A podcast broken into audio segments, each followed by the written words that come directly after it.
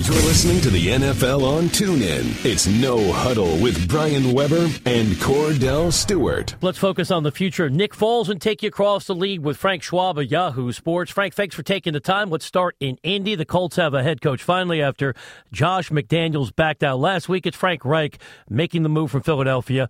I'm the biggest Andrew Luck fan in the world, but none of us know if Luck's going to be fully healthy, and that division's gotten much better. So, how good of a job is the Colts' opportunity? I it just it's impossible to say that right now because of luck. I mean, it's how, how do you even quantify it? You might be signing up to coach Andrew Luck and end up coaching Jacoby Brissett. I mean, and nothing they've said has been very positive. It's you know, hey, he's coming along, but he can't throw a football yet. Really? Like it's it's been 14 months since he last played a game. I I don't know. I I'd be very nervous. I, I mean look, any NFL job's fine. There's only 32 of them. If I'm Frank Reich, I'm not exactly turning it down if they offer it.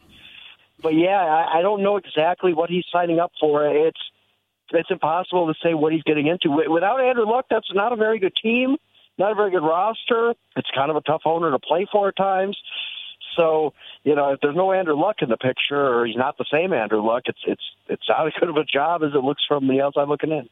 You just mentioned not the same Andrew Luck. You know how sometimes we we basically dock players or start gauging players on on based on how they're healthy. You know, their health is. Sam Bradford, for example. There's many sayers that go out and say that he has a great technique. I mean, when he's healthy, he's one of the most accurate quarterbacks in the game but he can't stay on the football field. He becomes a liability. How do you start gauging Andrew Luck? Because over the last three years, he's missed 26 games and he was given 87 million bucks a few years ago. So how do you start creating a narrative around Andrew Luck if he can't get back on the football field?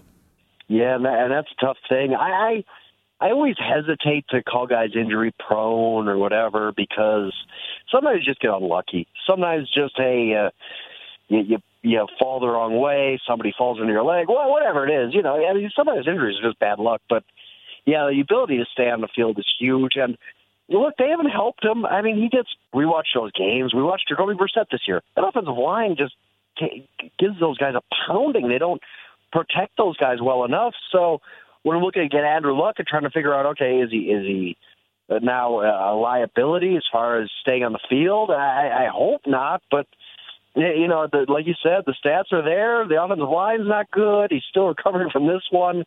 It's kind of a tough deal, all in all. It's uh, it's not the you know, it's it look look like a very very sturdy guy, but I think a little bit of the pounding he's taken is kind of catching up to him. Frank Schwab, Yahoo Sports, is our guest on the NFL on TuneIn. Frank, since Frank Reich has departed Philadelphia, let's talk about Nick Foles. One year left on the contract. Do you think he goes back to being number two on the depth chart with the Eagles, or is he an asset? And maybe the Eagles get somebody trying to blow him away, offering him a first round pick, and he could be flipped and traded. I think it all comes down to what they can get. I think if you can get a first, I don't think you will. I think if you can get a, let's say, high second, you got to really think about, hey, let's cash in on this. And if, I mean, the whole X factor of this is, is if Wentz is healthy opening day. And it's, it's not a, it, it, it, it seems kind of minor, but it's not they're going to start three, four days ahead of everybody else because they play that Thursday game. So we don't know if, if Wentz is going to be healthy for week one, week two, week three. What if he's out a month? And then you're going to kind of kick yourself for trading Nick Foles unless you get a, a lot for him.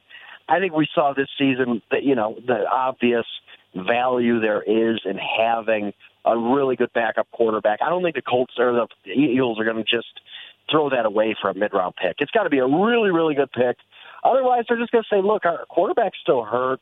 We don't know when he's going to be back. We're not going to just trade Nick Foles for nothing just because we have to. They're they're going to be very prudent, I think, with Foles, and it, it, it's going to have to be a very, good offer for them to to pull trigger there.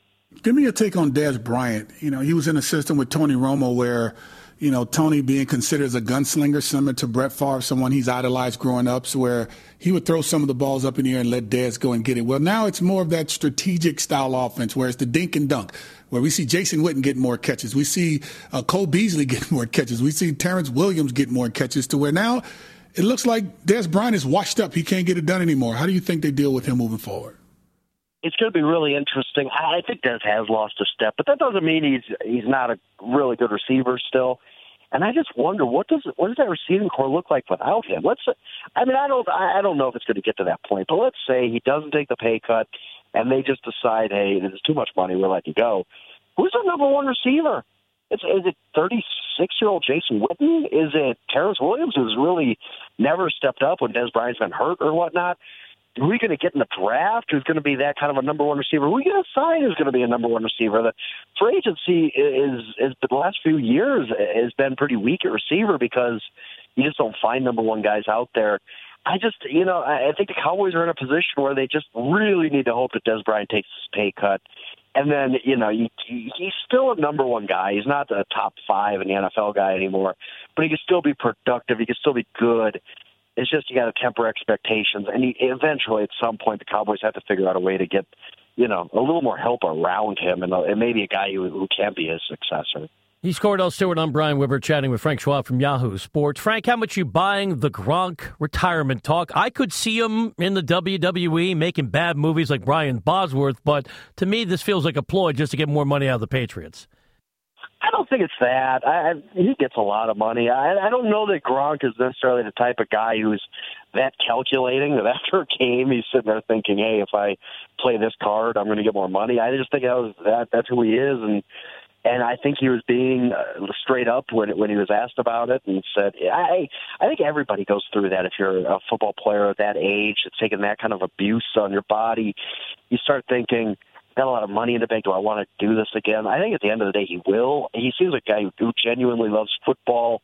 He's still obviously great. I mean, he is still at the peak of his playing ability. So I don't think he's ready to step away yet. But yeah, I, I think you ask almost a lot of guys. I think you can ask a, a lot of different guys after their last game of a season, especially if it ends in a disappointment. Are you going to be back? And a lot of guys would maybe say, "I got to think about it." I don't know.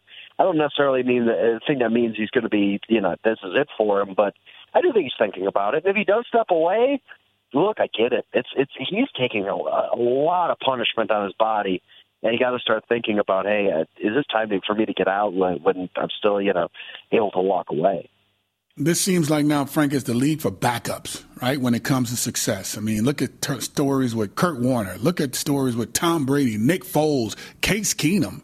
I mean, look at play. Look yeah. at Kirk Cousins when coming in for RG3. These two guys now are are probably going to be on the open market. I know for sure Kirk Cousins, but Case Keenum, um, of course, the most valuable one of the two, of course, we know is Kirk Cousins. But where do you see Case Keenum having a chance to go? Because there is some sound coming out of Denver that they're interested in. Yeah, I've heard that too. I'm obviously based in Denver, and you, have heard that name come up a lot of times when you talk to people. Um, I, I don't know if that's legit. I don't know if that's kind of negotiate, trying to get the word out, kind of negotiating against Cousins a little bit to, to drop his price, maybe. Because if if Kirk Cousins is legit, he said many many times Super Bowl week, I, I want to go for a winning team. Well, there ain't many winning teams looking for a quarterback, Kirk. I mean, it ain't the Jets, it ain't the Browns. So, I, I but the but getting back to Keenum, I think that I think the Cousins domino has to fall first because, like you said, he's the most valuable of this group. Once he's off the market, then teams have to reassess. They, a team like the Broncos has to say, you know, we, we got a really high pick. We can, we're probably going to be able to draft a Josh Allen or a Baker Mayfield. Do we want to do that, or do we want to drop? I think I think Case is going to get twenty million. I, I don't see why not. If Osweiler got eighteen, if Mike Glennon got fifteen, after the year Case Keenum had, I, I don't know why he wouldn't get twenty. I, I still think he ends up with the Vikings. I, I just think it's hard for the Vikings to to kind of step away from, hey, we were one game away from a Super Bowl, let's change it up and bring in a different quarterback. I think that's really, really difficult. So I think he ends up there. But if he doesn't, yeah, I mean, just the way, the way he played, you're going to talk yourself into it if you don't have a quarterback. You're the Jets, you're desperate. You're going to the Broncos, whoever. I think you're going to talk yourself into, hey, Case had a good year. Let's let's give him that twenty million, and see what happens. I I don't know if that's right or not, but I th- I think he's going to get paid like you know he's a top a top 10 starter, basically. Frank Schwab, Yahoo Sports, is our guest on the NFL on TuneIn. Frank, if we're going to count other people's money based on Jimmy Garoppolo breaking the bank, derived from seven career starts, five coming in San Francisco, how much money is Kirk Cousins going to make this offseason? Oh, I assume 30. I've always assumed 30 because this is a really unique situation. You go back, I mean, free agency started basically in 93. We've never seen a guy like Kirk Cousins hit the open market. You could go back and look uh, at all the history. Every good quarterback who's hit the open market has either been way past his prime, injured, not very good, not, not as good as Kirk Cousins, or you know, the team has some backup plan in place, right? I, this is not. This is just so unique. Where a guy who's 30 years old, who I think is a top 10, 12 quarterback in his prime, healthy, hits the open market. This just never happens. It doesn't mean Kirk Cousins is going to be the best quarterback ever, or, or he deserves to be the highest paid player in NFL history. But this situation is so unique that I think teams are just this is a, a rare opportunity to fix your quarterback problems with just hey, we're going to be spending a lot of money on on one guy in free agency. It's tough bill when it is probably going to be thirty some million or or in that range, but I think that's what he gets now. What ha- I mean, the only thing that, that could really screw that up is let's say he really is stuck on I'm just going to go to certain teams that can win right away. Well, that cuts down your suitors. That all of a sudden that takes the Browns who have 110 million dollars in cap room. That takes the Jets out of the equation. They're going to have 90 some million. If you if you start eliminating those teams, all of a sudden you're stuck with teams that might not pay you 30. But if Kirk Cousins just said, "Hey, highest bidder, let's go," he could get 30 easy. I don't think there's any question about that. Tell me about Le'Veon Bell in Pittsburgh. Um, does he get his deal done to where he can be a Steeler for life and actually retire there in the black and gold? I don't know because he turned down a ton of money last year. I mean, for a running back, he was he was basically going to break the bank. I, I mean, he was. They offered him for the first three years, whatever, how much much money it was, I can't remember, but it was going to to clearly make him the highest paid running back in the league. He said, "No, I'm worth more than that." I don't know how much more the Steelers can add on, and now he's got a season where he had a ton of touches. I don't know necessarily the Steelers want to invest in that. I mean, as much money as they're going to have to invest, I don't know that they want to do that. It's a tough situation for them, I believe. I, you know, you're looking at again. You go back, who has the money, who can who can afford to pay Le'Veon Bell what he wants to get paid. There are a few teams, so I think he's going to get paid by somebody. But I, I just don't know if I don't think it's. I don't know if it's the Steelers. I know they want him back. In my back of my mind, I do think Le'Veon probably wants to be back because he's comfortable there. But it, it's a big, big investment they're going to have to make. Finally, Frank, we're talking draft final hour of the program. I give you Sam Darnold, Josh Rosen, Josh Allen, Baker Mayfield. Which of those quarterbacks would you have the most confidence in?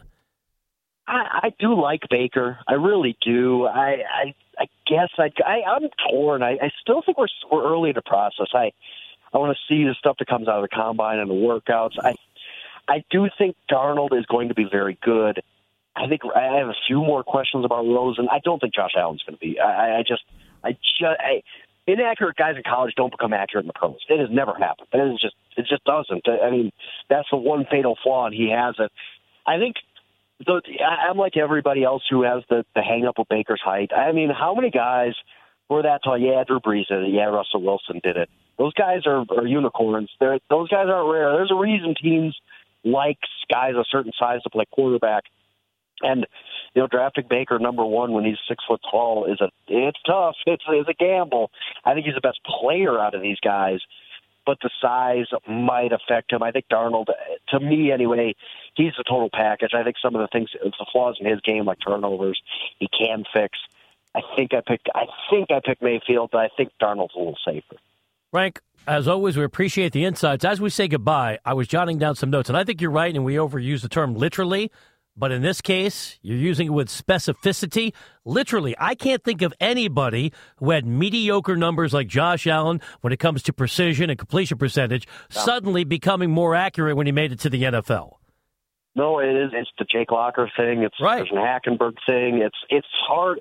I mean, I don't know of anybody. Maybe I'm just missing it, but I've looked and I can't find anybody who was miserably inaccurate in college and then became accurate in the pros. That's the one thing that just it just can't fix that. And I was just in Seattle over the weekend, and they're still talking about what if Jake Locker had come out. Remember, he would have been the number one overall pick, and yeah. he was a flash in the pan in the NFL. Frank, we appreciate you taking the time to join us again on the NFL on TuneIn.